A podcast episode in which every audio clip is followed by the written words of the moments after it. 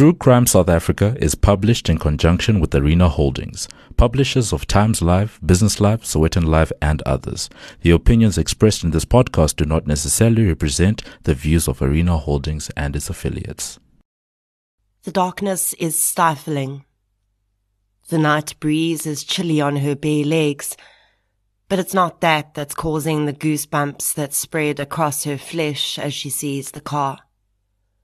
She knows that car. She knows the man inside it as he unfolds his large frame from the interior. The goosebumps turn to a heavy feeling in her gut. He's here for her, and there's no escape. This is True Crime South Africa. I'm Nicole Engelbrecht, and you're listening to episode 115 The Murder of Nokuphila Kumalo.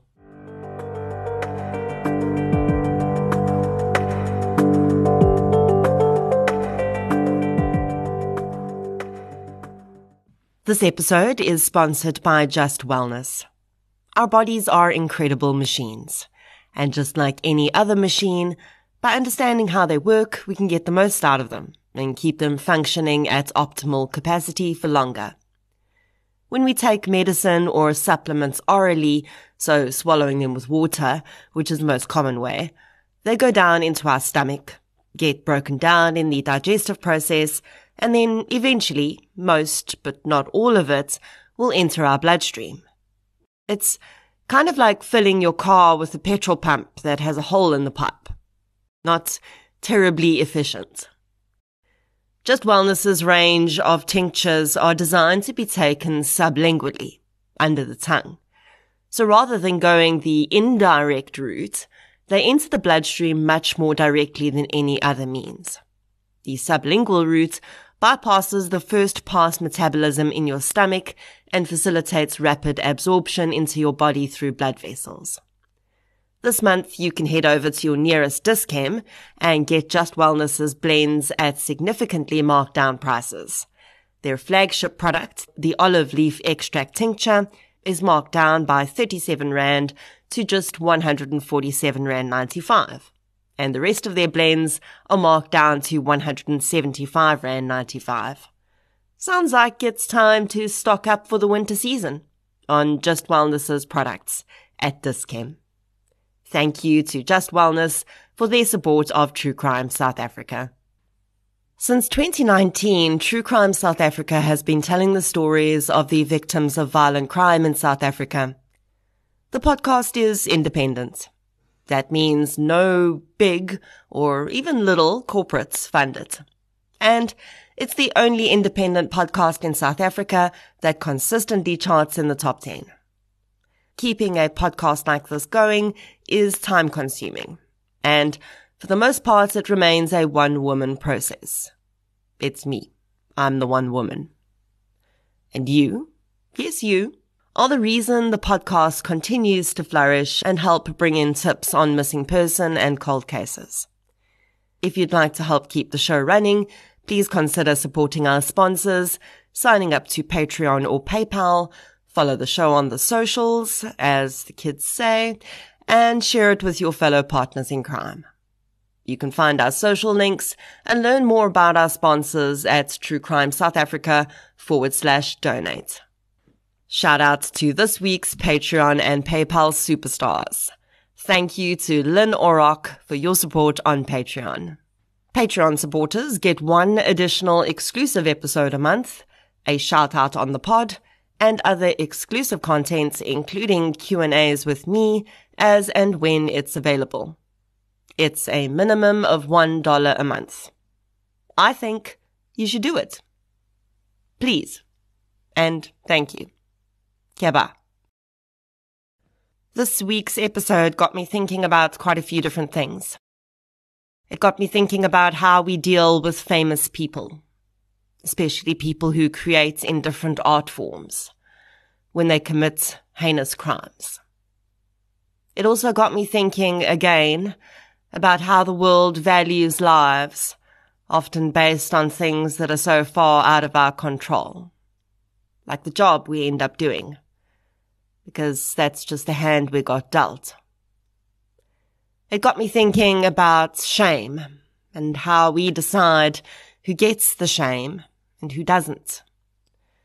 And often the ones who do are the ones who got dealt the rawest hand to start with. In researching this episode, I used the judgment from the case and one or two media articles I could find. So let's get into episode 115, The Murder of Nokuphila Kumalo. The following episode may contain sensitive material, including descriptions of violence, sexual assault, or graphic descriptions of injuries to victims. If you feel you may be triggered by such material, please consider this before accessing our content. To access trauma counseling or services, please see the helpline information on our show notes. Nokuphila Kumalo was born in 1990 to her mother, Eva Kumalo. She lived with her aunt and other extended family in Kimberley in the Northern Cape until she was eight years old, and then her aunt sent her to live with her mom in Cape Town, which is where Nokuphila would stay. Eva was working as a domestic worker, and she and her daughter lived in Guguletu. Nokuphila's aunt said that after the young girl moved to Cape Town, she didn't see Eva or Nokuphila for a long time again. This is most likely due to economic reasons, considering how expensive it would be to travel from the Western Cape to the Northern Cape. But it meant that Eva and Nokuphila became isolated from their extended family, and other than the occasional phone call, they didn't really know what was happening in their lives. There would also be things that weren't shared on purpose, but that would only come out later. It seems that at some point Nokuphila also became quite distant from her mother. She was giving her mom less and less information about her life, and eventually she moved out completely, telling her mom that she was living with a boyfriend. Sadly, we don't have much more information about Nokuphila, and I'll discuss why this probably is a bit later. One of the ways I present episodes is to detail the two relevant timelines, the victims and the offenders, going back as far as I can. In this case, the offender's timeline goes much further back and is far more detailed than the victims. That's, of course, not uncommon in many cases, but in this one, it's because the offender was well known. Some would say famous and by the time the two timelines cross, he was pretty well off financially too. Zwelethu Mthethwa was born 30 years before Nokuphila. Although his childhood and early adult life predominantly spanned the years where apartheid was still firmly in force in South Africa, Zwelethu was fortunate enough to have been born into a household with greater financial means than most families in the Durban neighborhood he grew up in. When he was a child, he enjoyed drawing and painting, but he admitted in an article written about him before his crime that he didn't know anyone else who was an artist. So to him, art just seemed like a pastime for children and not something that could really be a career. When he was 14 or 15, Zwelethu was given a camera as a gift, and he started taking photographs of people in his neighborhood. He loved it, and it was clear that he was talented, but still this seemed to him to just be a hobby. And so when he finished school, he started a pre-med program because his parents thought he could be a very good doctor. But Zwelethu soon bored with his studies and one of his professors saw some of his drawings and suggested he switch to studying art instead. Zwelethu was accepted to the Michaelis School of Fine Art at the University of Cape Town in the early 80s. At that time, he was one of only two black students in the program. When he graduated in 1985, Zwelethu was awarded a Fulbright scholarship to the Rochester Institute of Technology in Rochester, New York. There, he achieved a graduate degree in photography. In 1988, he returned to South Africa with his master's degree. Zwelethu found it difficult to earn a living through his art at that time, though, so he worked at a department store for a while and gave art lessons for two years until he was hired by the University of Cape Town to teach drawing and photography. He worked at the university for seven years. Zwelethu continued with his art on the side until in 1997 he received a major break when some of his work was included in the second Johannesburg Biennial, a major international art exhibit. His photography style became renowned. He often captured scenes of ordinary South Africans in their homes or on the streets, going about their daily business. After his first exhibition, the world pretty much became Zwelethu's oyster. He became a full-time artist, swapping between working on his own projects and commissions for people and organizations all over the world. His work was internationally renowned, with the Jack Shainman Gallery in New York becoming the primary outlet for those wanting to purchase his pieces. Around the time that Zwelethu was getting his first big break, an eight-year-old Nokuphila Kumalo was being transported from Kimberley to Cape Town to live with her mother. The hand-to-mouth existence that she and her mother Eva lived in Gugulethu would have been just the scene that Zwelethu often set out to capture. He once told a journalist that he predominantly chose to photograph black people for his work as part of a journey to better understand himself and his own role in the world. He also said that he specifically sought out those who were marginalized to photograph because they are the subjects the world needs to see. Also around the time that he got his big break, Zwelethu fathered a daughter.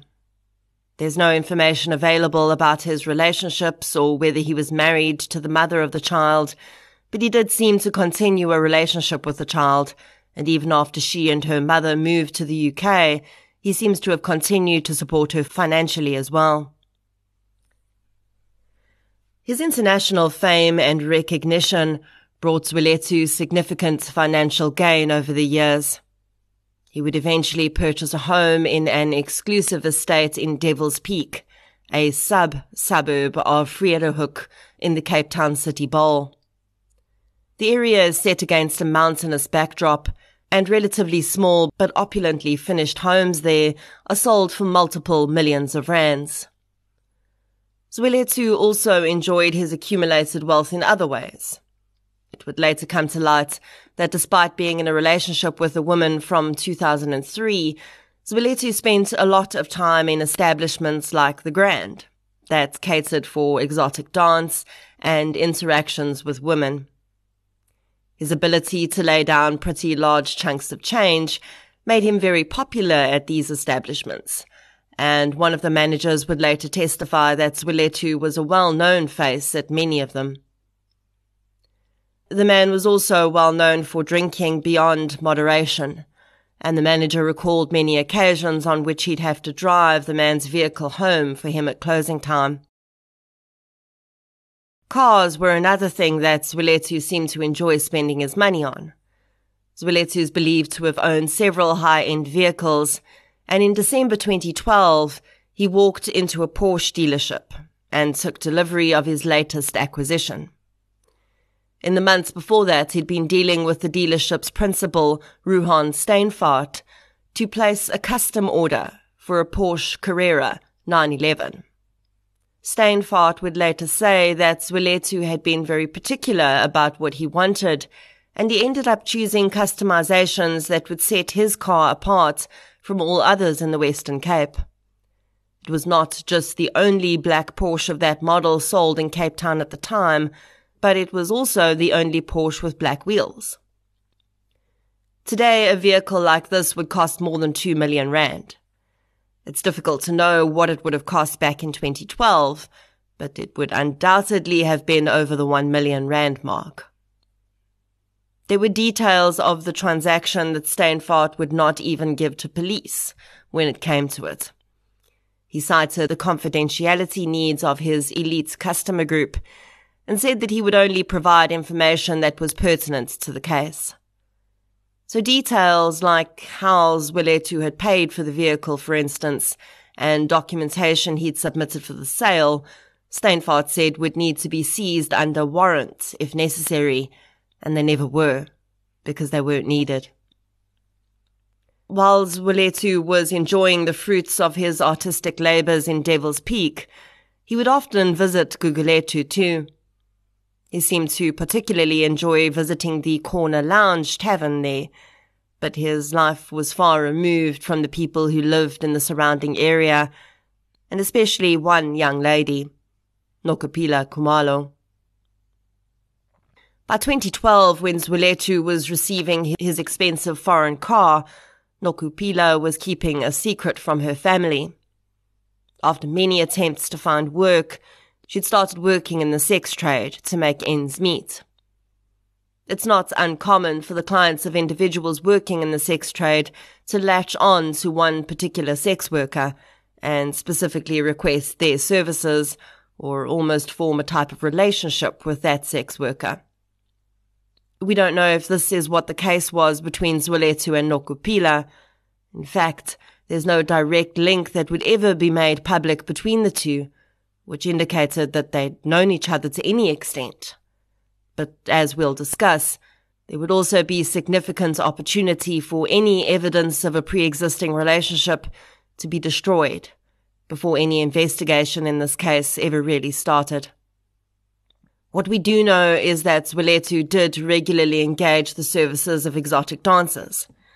So it would not have been an enormous stretch to believe he also regularly engaged the services of other participants in the sex industry. Now, there's something really interesting I came across when researching this case. We often have this idea that people become involved in the sex trade because they're living with substance use disorders and need to fund their habits. But that doesn't really seem to hold much truth. Certainly, when individuals are already involved in the sex trade, drugs will often become an issue then, which only serves to increase the vicious circle they find themselves in. But when I was wondering whether Nokuphila had perhaps had a substance use issue, the stats I found made me think again. According to a report by the Sex Workers Education and Advocacy Task Force, or SWEAT, in the period between 2018 and 2019, of the 118 sex workers who died during that time, less than 3% of those deaths were as a result of drug use. A massive 55% of those deaths were murder. Now, to be clear, it really doesn't matter if Nokuphila was living with a substance use disorder or not. And I found no evidence that she was. But small details like this do add to our understanding of the entire journey of the victims whose stories we're here to witness. And if nothing else, that murder stat is horrifying and sadly, Nokuphila was about to become part of it. Nokuphila did not work for an escort agency. She preferred to work on her own. Although it was more dangerous, she was able to keep more of her money for herself and her mother. She'd chosen Woodstock as the place she did business out of. It was far enough away from Guguletu that her mother wouldn't have to cross paths with anyone who knew Nokuphila from the trade, and the streets of Woodstock were a well-known place for sex transactions to take place. The most popular place for those in the sex trade in Woodstock is Victoria Road.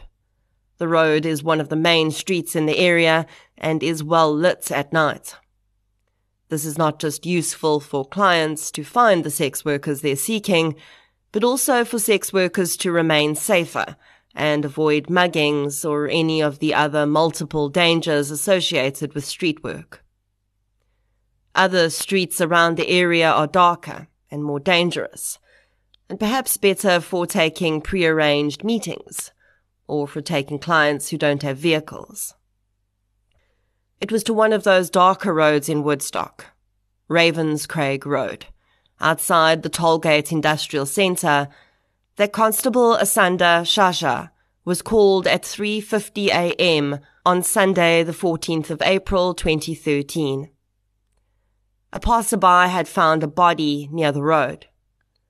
The young female was badly beaten, and although paramedics were called, she was far beyond saving. The woman was clothed, and although there was no blood on her clothing, her face was very bruised and swollen. As the officer proceeded to cordon off the scene and call his superiors out to start an unnatural death investigation, a security guard from a nearby building approached him. Morgan Dava had been on duty that night with another colleague in the security booth of the industrial tollgate building. Just before 3 a.m., he said that he and his colleague had heard noises coming from outside the gate which sounded like a fight. They went to stand at the gate and saw a dark coloured car parked in the road.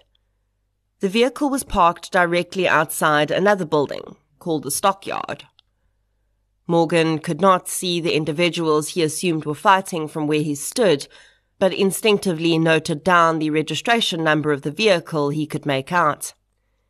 He recorded the number 9112 but would later say he'd been unable to see from his vantage point whether the province designation on the plate was MP or WP.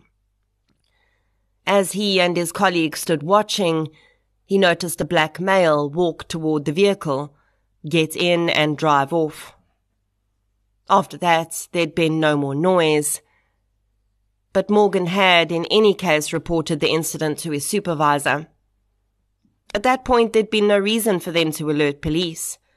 They could not see the place where they assumed the fight had taken place from where they were, and it was only later on that they heard a man calling out for someone to call an ambulance. This had been the man who'd found the victim's body. Morgan handed the piece of paper with the registration number over to Constable Shasha, who was awaiting the arrival of one Captain Orenser who would officially start the investigation. He also then mentioned something that would become of ultimate importance in this case. The tollgate building, as well as the stockyard building, had CCTV cameras.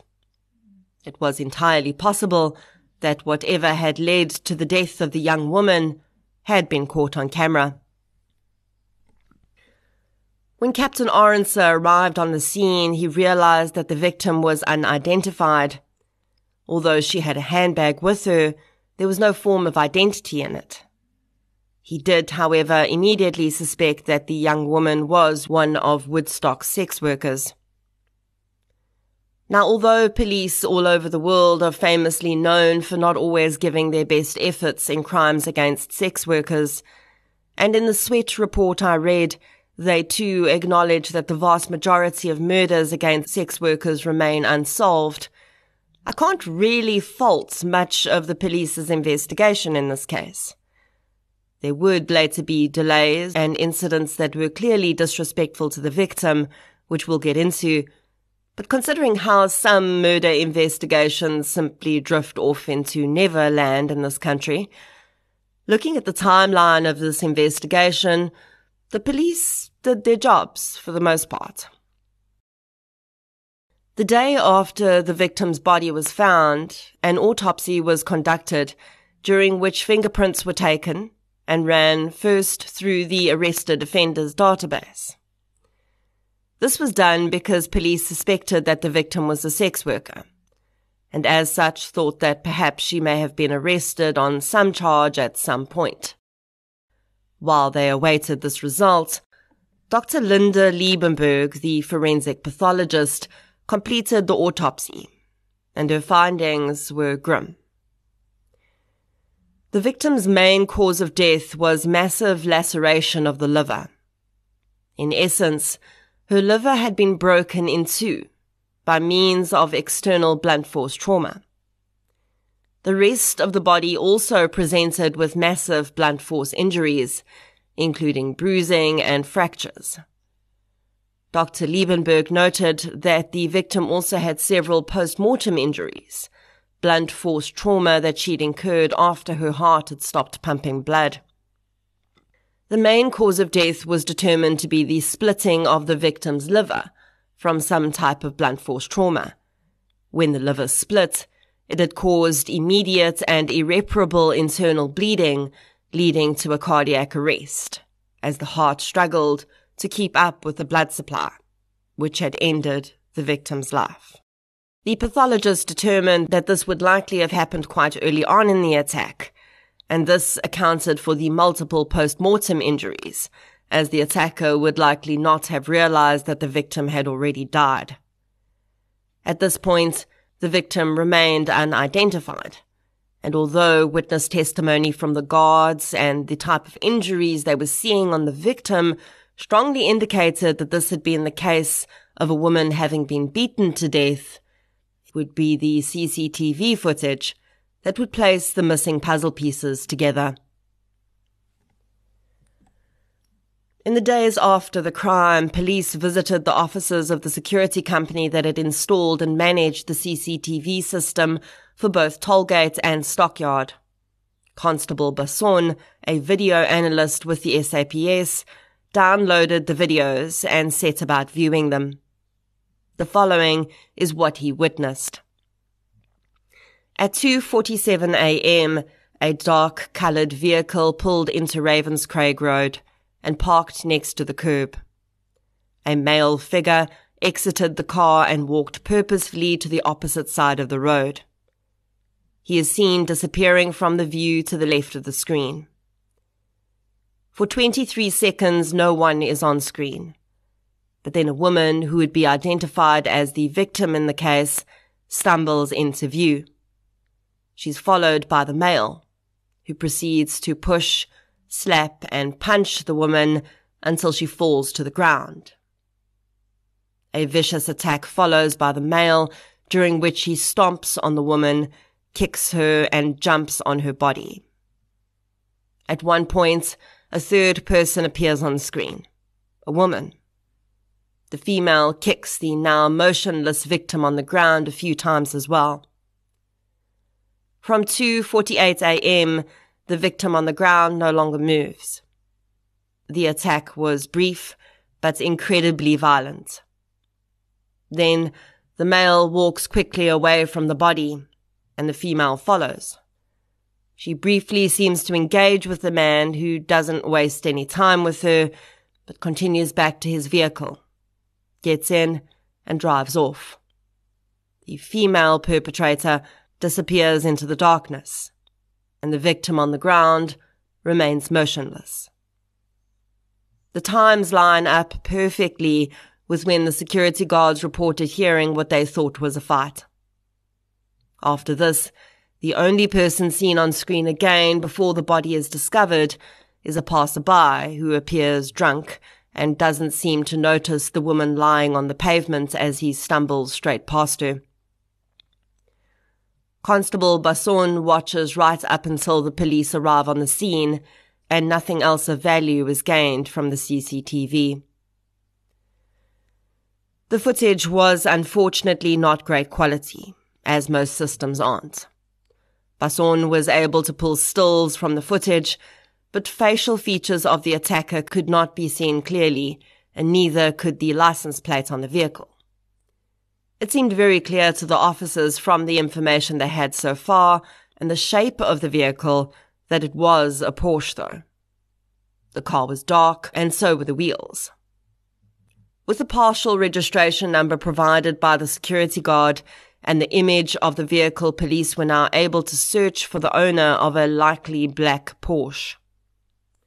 Thankfully, there were very few Porsches registered in the Western Cape, and only one in a dark color that they believed was black, as seen on the CCTV. The owner was one Zwelethu Mthethwa. On the 20th of April, Eva Kumalo received a visit from Woodstock police officers. When the victim's fingerprints had been run through the arrested offenders database, a record for loitering and being in possession of suspected stolen goods was returned. The record belonged to 23 year old Nokuphila Kumalo. The only photograph of Nokuphila that police would ever have available to them was her mugshot. But it was not the mugshot that they took to her mother, Eva, on the 20th of April, when she discovered that her daughter had been murdered six days before. Eva would later tell journalists that she'd been asked to look at photographs of her daughter's battered face. Of course, this is something that sadly often family members have to deal with as identification is necessary. But I cannot imagine what that moment must have been like for Eva. She'd had no idea anything was wrong. Nokuphila often went off the map for days at a time, and then she'd come visit, give her mom some money, maybe buy her some groceries, and then she'd be gone again. So when six days had gone by and she hadn't heard from her daughter, Eva wasn't overly alarmed. But then the police showed up and told her she'd never receive a visit from her daughter again. It's very likely that unless some of the investigating team were art fundies, when they saw the names Zwelethu Mthethwa, they would not have known who he was. Of course, the car he drove and the address he lived at in Vredehoek gave them a clue that he was a wealthy man. But when they arrived at that exclusive address to question Mthethwa, they found that he was not there. His black Porsche Carrera 911 with personalized number plates 9112WP was there though. On calling Mthethwa, they discovered that the man had left the country. He was in the United States, he said, on business. Several galleries there carried his work, and he regularly visited the country to make appearances and attend to gallery business there. Mthethwa told police that he would be returning on the 5th of May. And no, he would not be cutting his trip short, because he knew nothing about what they were referring to. Police's hands were essentially tied. Getting a repatriation warrant would take a significant amount of time and expense, and Mthethwa wasn't refusing to come back. He was just saying he'd do it in his own good time. So police decided to wait for the 5th of May. And if he didn't return, they warned him they would make sure he had no choice. Records would later show that as soon as Mthethwa ended that call with police, he made another call to renowned criminal defense attorney William Booth. Booth is well known for defending some of the most high profile Cape Town criminal defendants, often in relation to organized crime. Mthethwa retained Booth's services that day, and soon the investigating officer was contacted by Booth and informed that all future communications with Mthethwa should come through him. When I was researching this case, I discovered that Mthethwa had left the country soon after the crime was committed. And my first thought was that it would have been pretty easy for him to just keep on going and not come back to South Africa to face justice. In reality, though, that would actually not have been that easy. His visa would have soon expired, and he would have had to leave America. Certainly, he could have just carried on traveling to other countries, but his accounts would likely have been frozen, and then he probably would have been stuck. He was a wealthy man, but it seemed most of his assets were in South Africa, and he wasn't, perhaps, stay on the lam internationally indefinitely wealthy. The other side of that is by fleeing, he would have essentially been admitting guilt. And I tend to think he believed he had a pretty good chance of being found not guilty of this crime. So, as arranged, on the 5th of May 2013, Zwelethu Mthethwa did arrive back in South Africa. Unwilling to take any chances, the investigating officer was at international arrivals when Mthethwa came through the gates, as was his lawyer, William Booth, who stood with his client as handcuffs were snapped onto his wrists and he was placed under arrest for the murder of Nokuphila Kumalo. Although I've mentioned that from what I can see, I felt police did a pretty decent job in this case, one thing does stand out to me. Although they had every right to seize Mthethwa's Porsche, despite him not being in the country, police didn't do this until he arrived back. I don't know why this is. And perhaps it didn't really matter, because no one had access to the vehicle during this time. I can guess and say perhaps police were worried about damaging a very expensive vehicle by seizing it without Mthethwa being present. And really, any cleaning up of evidence that could have been done would have already been done by the time Mthethwa left the country. It's unlikely he wouldn't have attended to that if there was anything to attend to before leaving.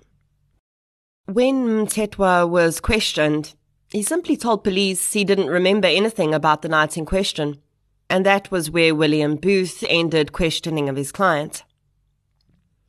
The tracking device in the Porsche, though, would provide significant evidence about Mthethwa's movements on the evening of the 13th into the early hours of the 14th. After submitting a Section 205 subpoena to the car tracking device company, police were given records of every time the vehicle's engine started up, switched off, and the GPS location of where the car was when that happened. On the evening of Saturday, the 13th of April 2013, Mthethwa had been at a tavern he frequented in Gugulethu called the Corner Lounge. His car had been driven back to his home address in Vredehoek, where it remained for an hour and eight minutes, and then it had left again.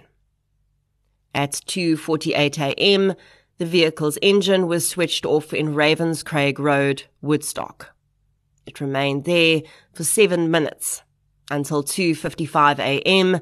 when it started up again and headed back to his house in Vredehoek. These times and locations, of course, matched up perfectly with the CCTV footage of the vehicle stopping in Ravenscraig Road, the duration of the attack on Nokuphila Kumalo, and the time the attacker captured on CCTV left the scene. When forensic testing was completed on Mthethwa's Porsche, nothing of value was found. The crime had not been particularly bloody and from the CCTV footage, there wasn't much one-on-one physical contact between the attacker and Nokuphila. Considering the way the attacker had kicked and stomped Nokuphila, there was always the possibility that there would be DNA carried on the attacker's shoes. But the shoes Mthethwa was wearing that night could never be identified, and the footwell and pedals of his vehicle bore no trace of usable DNA. Perhaps most significantly, though, police were unable to find any other fingerprints inside the vehicle except Mthethwa's. And this would become important later. William Booth was able to push for a fast bail hearing for his client. And on the 6th of May, after being held in custody for less than 24 hours, Mthethwa was released on 100,000 Rand bail. This was the first time that news of Mthethwa's arrest started to hit the headlines, and the art community was horrified.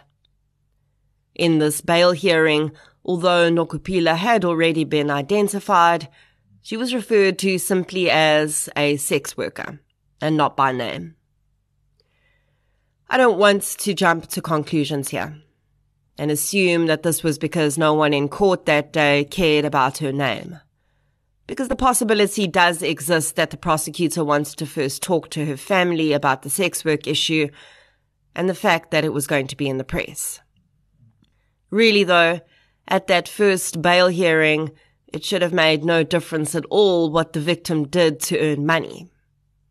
Certainly, the fact that Nokuphila was a sex worker would come out in the trial because it was pertinent to the location of the murder and the connection between her and her killer. But unless the defense was attempting to use Nokuphila's occupation as a way to minimize the crime, I really can't see the relevance at the bail hearing point. It would really only be after SWEAT and several other advocacy agencies became involved that the media and the court actually started using her name regularly rather than referring to her as the sex worker. While Mthethwa waited for his trial to start, the art world reacted to one of their own being accused of a pretty horrendous act. Most who were contacted by journalists simply said that their colleague had assured them of his innocence, and they said they were sure the truth would come out in court. Many journalists wanted to find out whether Mthethwa had any history of violence toward women. The woman he'd been in a relationship with for more than 10 years described him as kind and generous, and said that, quote, To me, he's not capable of doing something like this. These Zwelethu I know would never lay a hand on a man, let alone a woman. End quote. Others, though, speaking on condition of anonymity, said that Mthethwa did have a history of violence towards women, and described him as being a very difficult person. We often see conflicting narratives about defendants like this, though. And that's because no individual is seen the same way by everyone. Even the kindest and most gentle person will have someone out there who's experienced them in a negative way. And by the same token, some of the most violent people will also have those who say great things about them. So this type of reported history is really quite meaningless. What would be meaningful is a criminal record a legal record of incidents involving violence against women. But Mthethwa didn't have that. But again, that doesn't mean he'd never been violent toward women either. Although it shouldn't be. Zwelethu Mthethwa's fame and beloved status in the art community as an ambassador in the arts for South Africa is highly pertinent here. We've seen many well-known individuals across the world convicted recently for sex crimes and instances of violence which have been uncovered after decades. For the most part, the reason these cases are not reported when they happen is because of who the perpetrator is. Although we might not like to believe it, wealth and fame do buy you a measure of protection.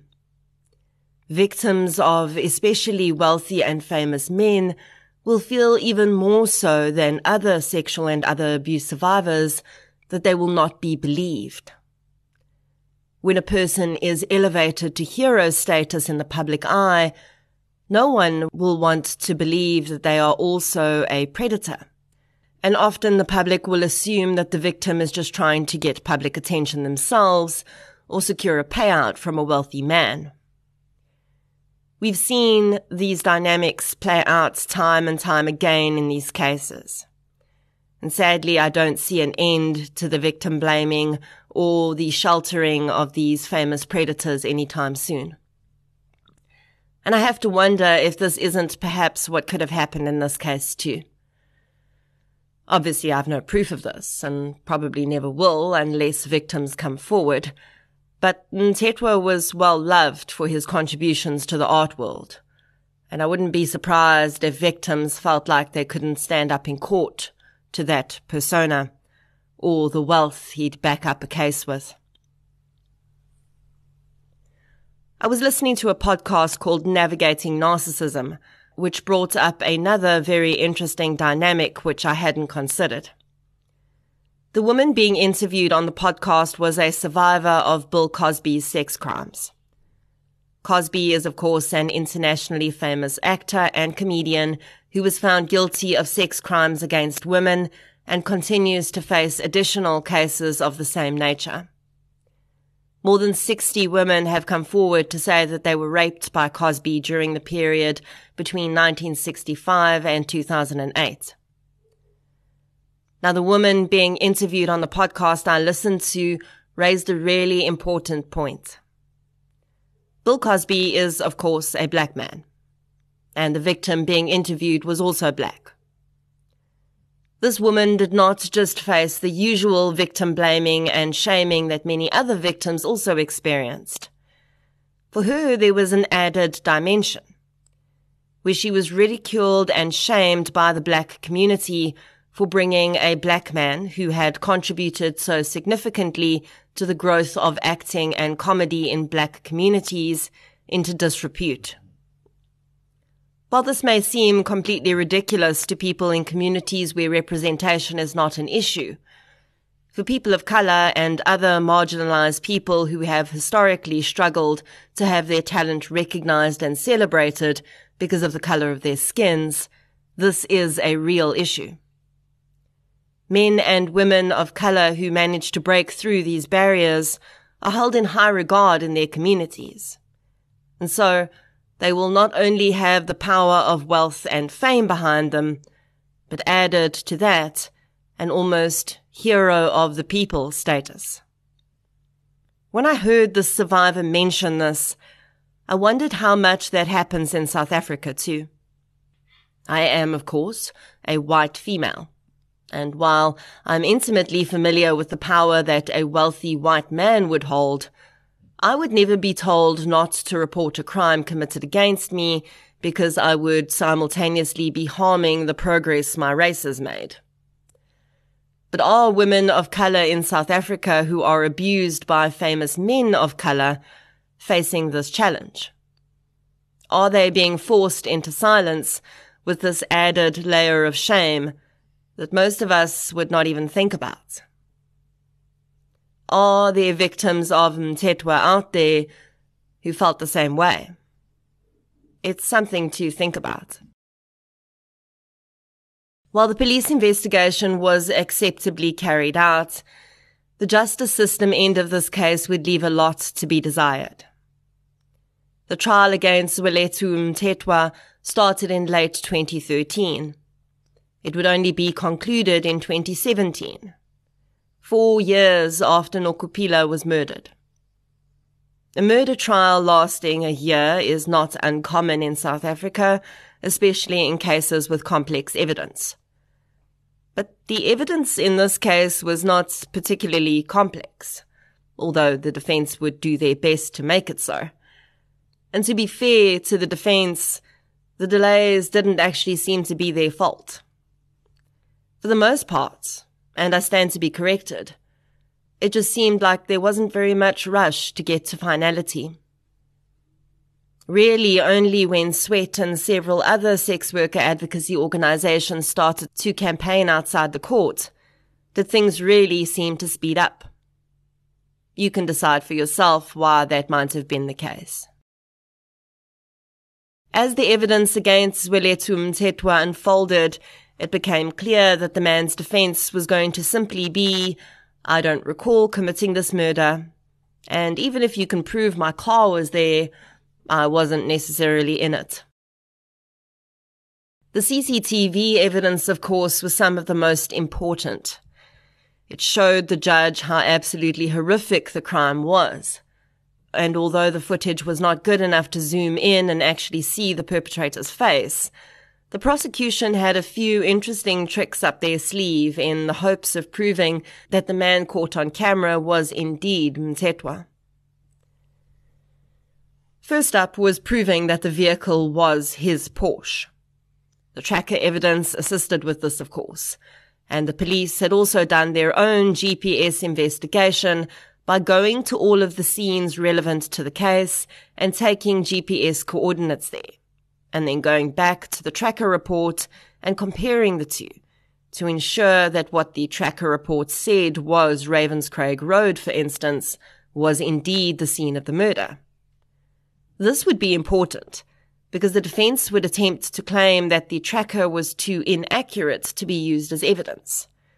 But the police's comparison investigation disproved that theory. In addition to the tracker data, the prosecution also called Ruhan Steinfart, the principal at the Porsche dealership. He testified that the vehicle on the CCTV footage was indeed the same Porsche he had sold to Zwelethu Mthethwa. First, he pointed out features on the car that helped him to identify the make and model. And then he narrowed it down to the features that Mthethwa had in particular requested for his vehicle.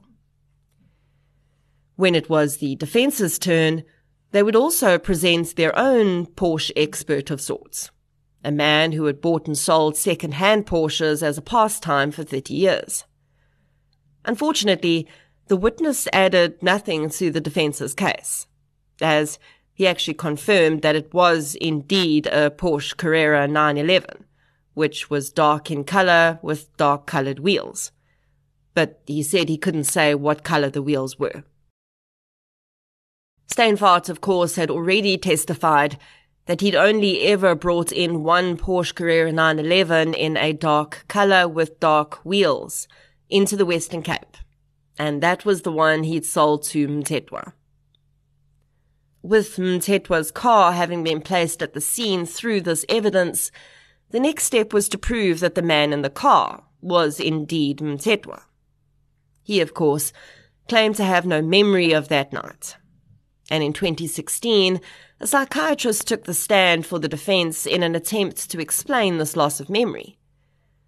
Mthethwa had seen the, the psychiatrist in the hopes that the doctor would testify that there was some pathological reason for the memory loss he claimed to have had that night.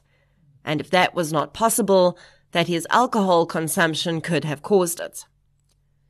While the psychiatrist would testify that it is possible in the general sense for excessive alcohol consumption to cause memory loss in some people, what are commonly referred to as blackouts, he could not definitively point to a pattern of this happening with Mthethwa, and he certainly couldn't say it had happened on the night of the murder. He also couldn't find any other psychiatric reason why Mthethwa would have suffered amnesia of any kind that night. The defense also attempted to suggest that someone else had been driving the Porsche that night. They did this by presenting a witness who'd worked at two establishments Mthethwa frequented, Shimmy Beach and The Grand. He testified that, that there'd been occasions when staff from the clubs had had to drive Mthethwa's vehicle home because the man had had too much to drink. The man did, however, say that he'd never actually seen anyone drive the Porsche. Only the other vehicles Mthethwa owned. In all fairness, Mthethwa had only had the Porsche for four months, so it's entirely possible he just hadn't used it to go to those establishments in that time. Significantly, though, the defense did not call anyone from the corner lounge, the tavern in Gugulethu where Mthethwa was that night, to confirm whether Mthethwa had been drinking significant amounts or if someone else had driven his car home. The manager from the other two establishments also noted that on the occasion that he or his staff had driven Mthethwa home, they'd never stayed at his home for any amount of time. They dropped the car off and left. But if, as Mthethwa was claiming, someone could have driven his car home from the corner lounge, the tracker information showed that the car was stationary at his home address for more than an hour before it left again. So the mystery driver would have had to have been at his house during that period, which was out of character by his own witness's testimony. The CCTV was pulled apart in fine detail by the defense.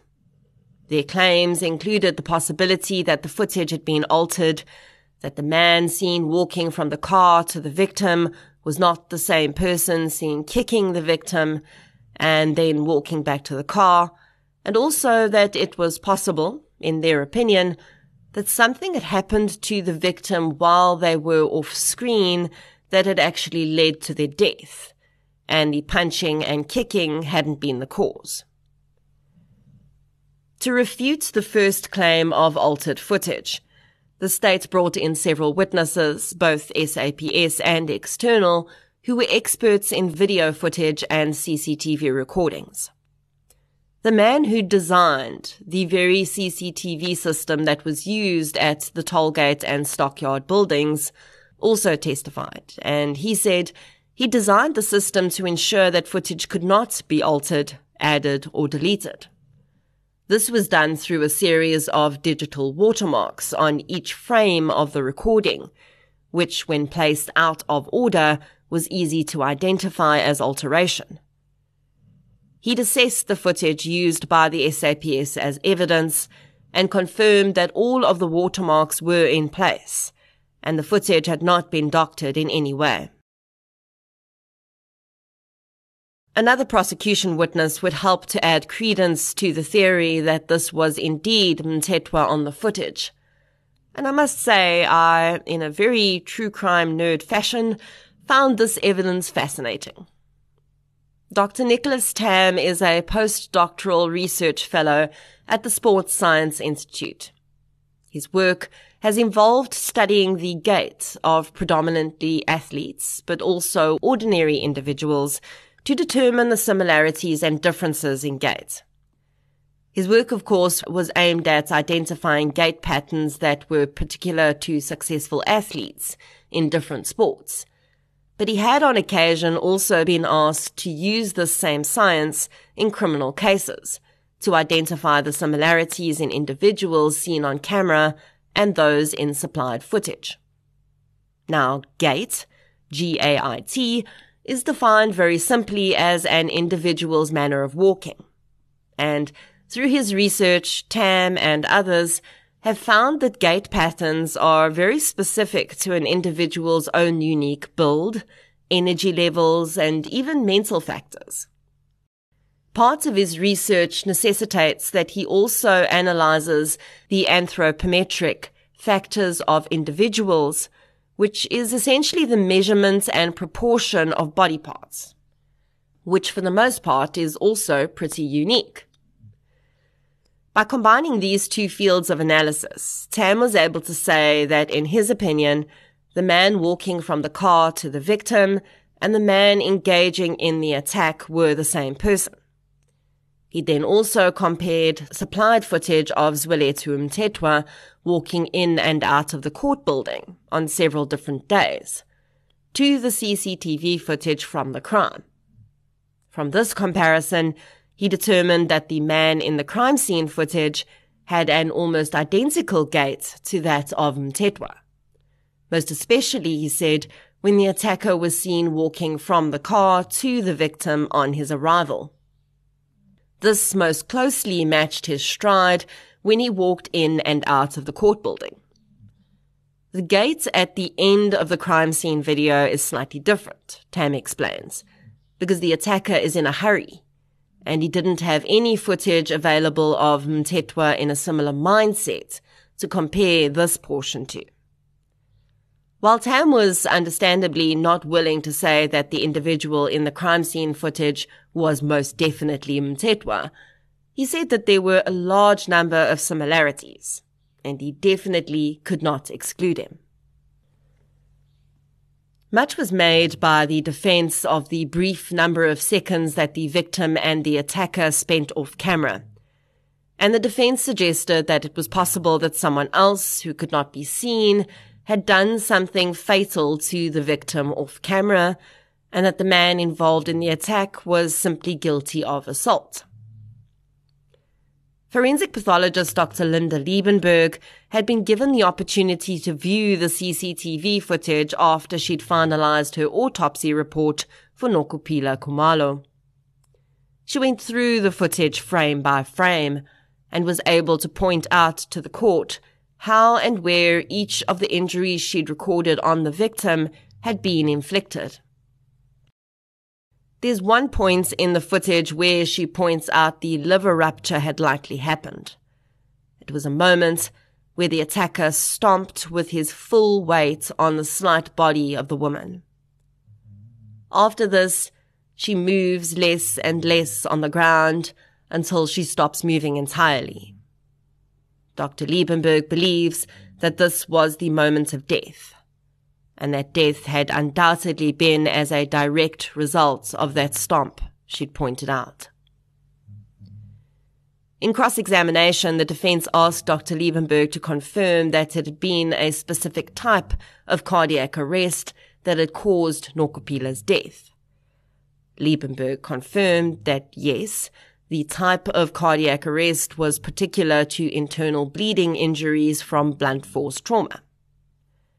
Booth then asked whether she could be sure that some blow had not happened off camera, that had actually resulted in the cardiac arrest. Liebenberg said that she could not exclude this, but it would be highly unlikely, as the victim stays on her feet for several seconds after she stumbles on camera and before she collapses.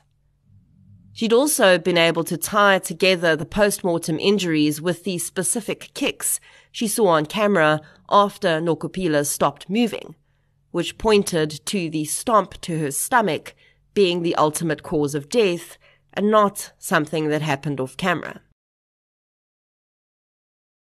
And if you're wondering, hang on, wasn't there someone else caught on camera? A woman?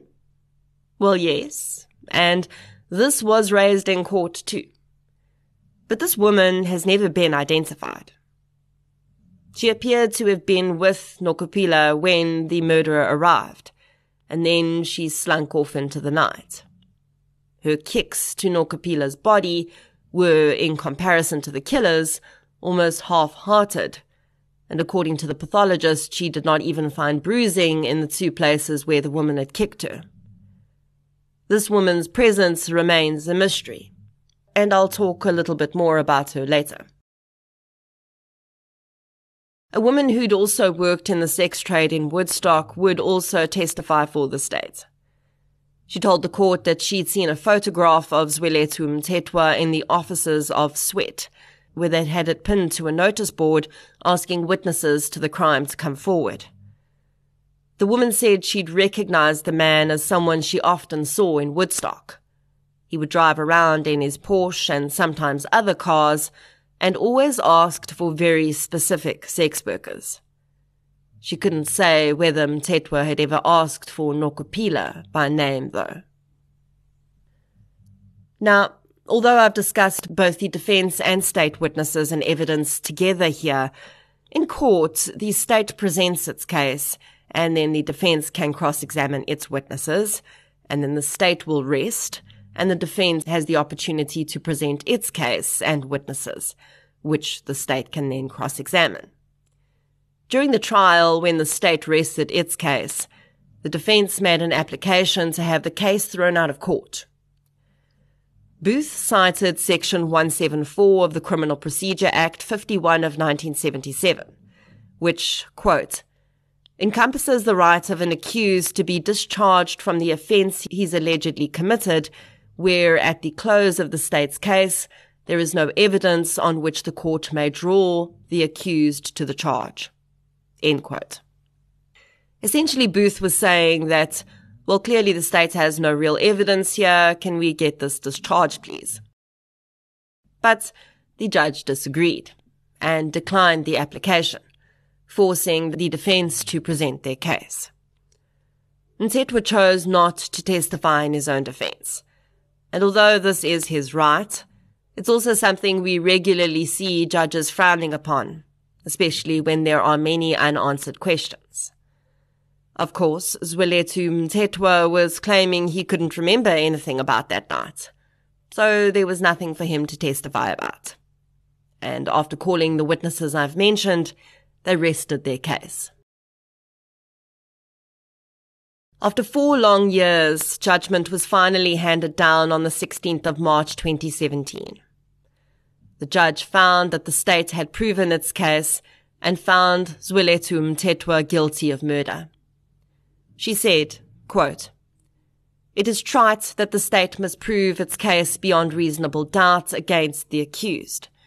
Proof beyond reasonable doubt does not mean proof beyond the shadow of a doubt.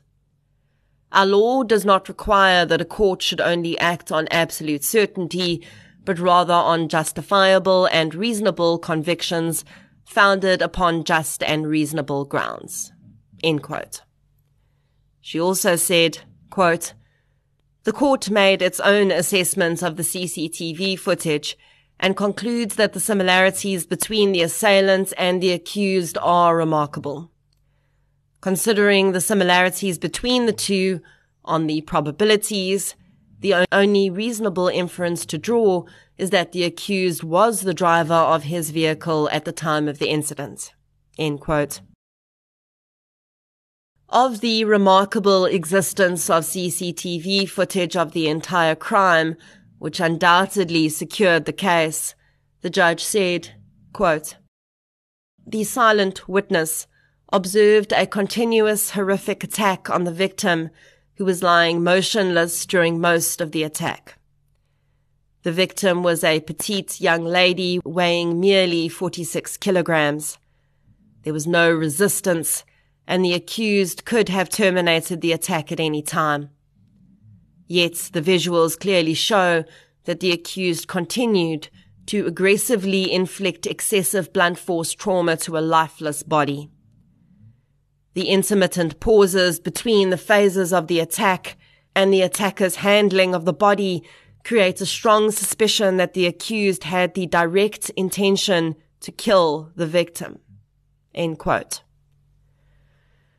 Immediately following the passing down of judgment, William Booth asked the judge for permission to apply for bail for his client. Zwelethu Mthethwa had been on bail for four years during his trial, but this bail is automatically ended when a guilty verdict is handed down if there is the possibility of prison time at hand. And of course, in this case, there was. Mthethwa's reason for wanting bail was that he wanted to get his affairs in order, he said. He needed to ensure that there was money available for his daughter's education should he be sentenced to significant prison time. And he also wanted to be the one to explain to his daughter that he'd been found guilty and would probably be going to prison. The judge, however, told Mthethwa that he'd had four years to prepare his daughter and his affairs for the possibility that he'd be found guilty, and she would not be granting him additional bail. He was taken into custody to await sentencing. Unfortunately, I don't have much information regarding the aggravating and mitigating circumstances presented in this case. I do know that the defense had a social worker testify that giving Mthethwa prison time would not serve the community and that he should rather be given a non-custodial sentence. Although the judge did not agree with this, and she did end up giving Mthethwa prison time, she sentenced him on the basis that although the murder had not been proven to have been premeditated, he must have known that his actions could, and likely would, lead to the death of the victim. Zwelethu Mthethwa was sentenced to 18 years in prison. He will be eligible for parole in 2029 and is currently incarcerated in Pollsmoor Prison. While Mthethwa's trial was ongoing and after his conviction, several artists made calls for his most prominent pieces to be removed from the National Gallery and to be replaced with a painting created by Astrid Warren. The piece was commissioned by SWEAT and is based on Nokuphila Kumalo's mugshot, one of the only photographs of her that exists. The curators of the gallery declined to remove any of Mthethwa's work. This would be the general feeling of galleries across the globe that held Mthethwa's pieces. Some would go on to move his pieces to a less visible section of their galleries, and his primary gallery in New York moved his name from their main artists list to a separate, less conspicuous list. But none seem to have completely removed it from circulation. If you're on the show's social media pages, you would have seen me posing this question this week. If an artist is found guilty of a crime like this, should their art be removed from circulation? The overwhelming majority of you said that it should be situation dependent. If the piece is directly linked to a victim, for instance, some said those pieces should be removed. Many feel that it's possible to separate the artist and their deeds from their art. And I think this is a minefield question, really. Because at the end of the day, We can't erase someone's existence based on a crime they committed. As much as we may despise the crime, and perhaps the criminal for committing it, that art still exists. It may have existed before they committed the crime, and in some cases, artists only become famous after they've committed crimes and served their time for it, and not as a result of their crime, which only comes out later. I thought it was an interesting point of discussion, and of course, the only legal question would come in if a victim or victim's family decided to make a civil claim against an offender for their earnings from their art. Other than that, it's all up to each individual whether they choose to consume art from these individuals or not. And to be honest, some of the other artists with criminal records that came up in these discussions, I didn't even know had committed sex crimes or murders. I would have liked to have seen the piece by Astrid Warren replace the piece by Mthethwa in the National Gallery though. Because I think that one move would have spoken volumes about how one human being doesn't hold greater value over another, regardless of their status, occupation, gender, race, or level of wealth. But it was not to be. And perhaps that says just as much about the truth of our society. There are bits and pieces in this case that stood out for me and that still bother me, and I wanted to discuss these for clarity. The first is the motive for this crime, which has never been established or discussed really. To be clear, it's definitely not uncommon for clients of sex workers to randomly attack them for no reason at all. Many sex workers, for instance, die after being pushed out of moving cars, simply because the client doesn't want to pay for the service they've already received. But the situation with Mthethwa and Nokuphila is different. They didn't have a sexual transaction that night. And Mthethwa seemed to know exactly where Nokuphila was. Almost like the meeting was arranged. Nothing of substance was found in Mthethwa's phone records in terms of communication with Nokuphila or anyone who may have known her. But Mthethwa did also have 21 days from the crime to clear his phone. Most people who work the Woodstock area say that sex workers wouldn't generally use Ravenscraig Road because it's too dark. So why was Nokuphila there? Was the mystery woman the key? Had she lured Nokuphila there? The woman's actions during the attack almost speak to someone who doesn't really want to be involved, but also doesn't really want to look like she could be a snitch either. Her half-hearted kicks to Nokuphila's body suggest that she may have been trying to convince Mthethwa that she was on his side, so to speak, so that he didn't hurt her. And she spoke to him briefly afterwards, although we'll never know what was said. I find it hard to believe that if the woman was not somehow in on whatever happened that night, that she could be so easily convinced to participate and not shout for help or try and run away. Really, we don't even know for sure that Mthethwa knew Nokuphila before that night. There does seem to be a suggestion that he'd been in Woodstock before that to engage with sex workers, so it's entirely possible they'd had exchanges before. I would love to know if police went further back in Mthethwa's tracker records to see if his vehicle regularly showed up in, in Woodstock at night. I will say that, that the Gugulethu connection interests me. Mthethwa was in Gugulethu before he killed Nokuphila. Nokuphila's mother lived in Gugulethu too. The level of violence in the attack, to me at least, suggests significant anger.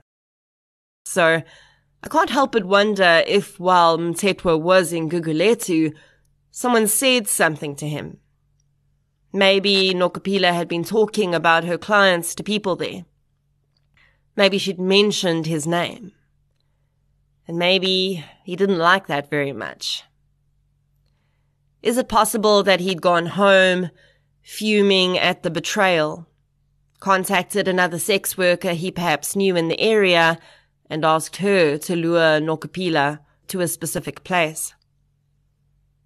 Or is it possible that he was just out on the prowl and decided that instead of paying for sex that night, he felt like releasing his pent up frustrations in another way? I don't know. It just feels too random. I can't help but lean toward this having been, to some extent, premeditated and planned.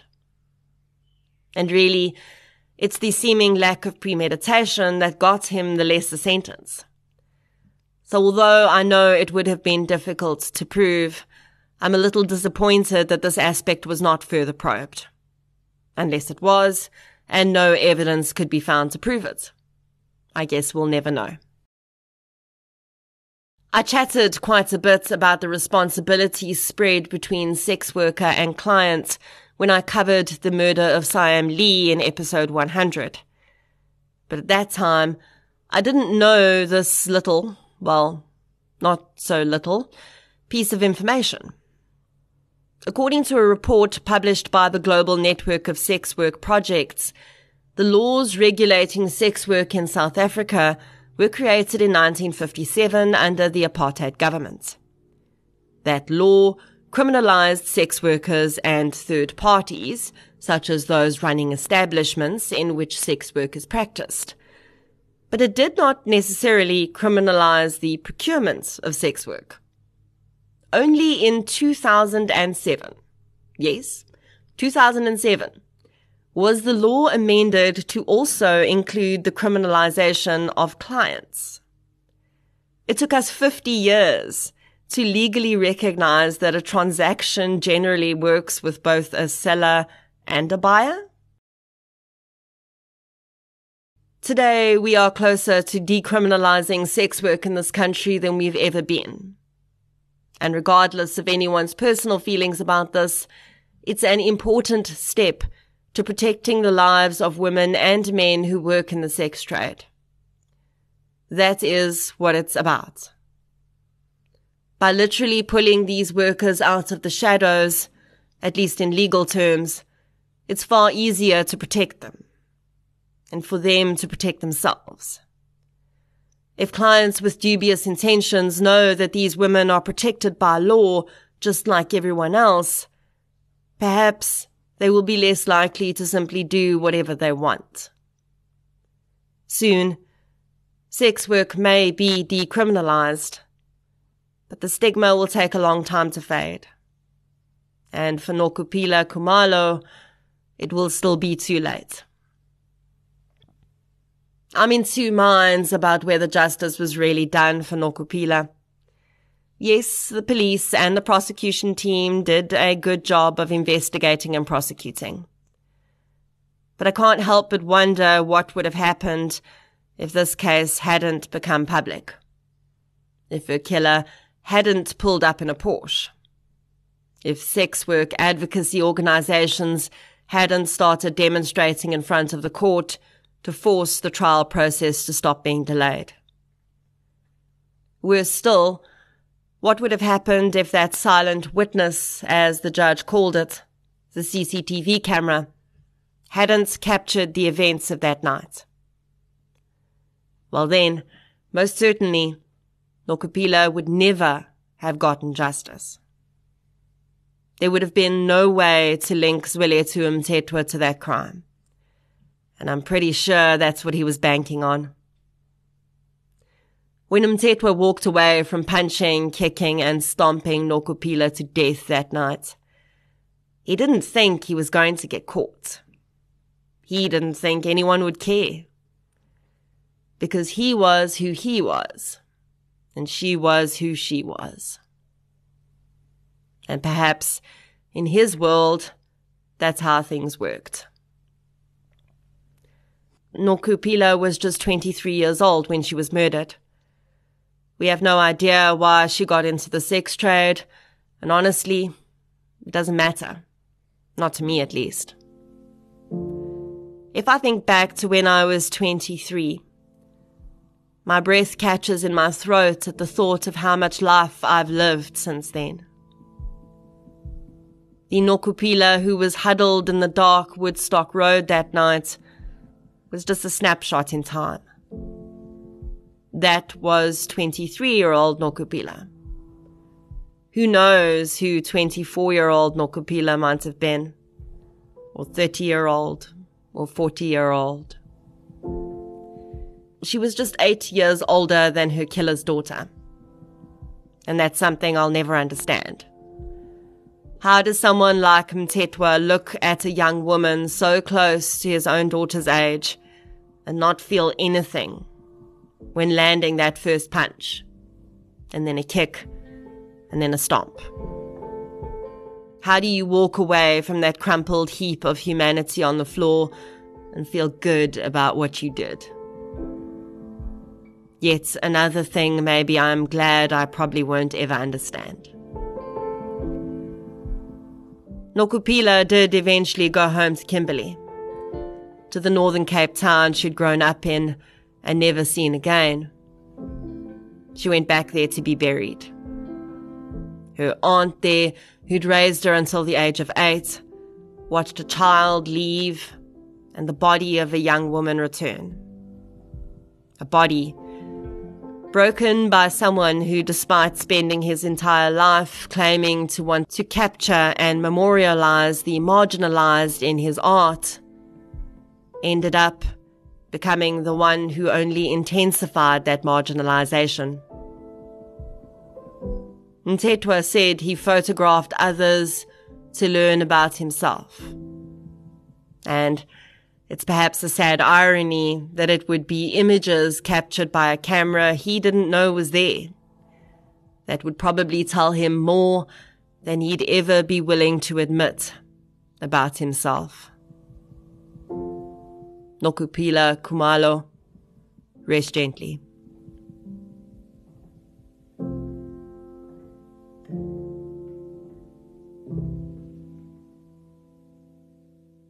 Thank you for listening to episode 115, The Murder of Nokuphila Kumalo.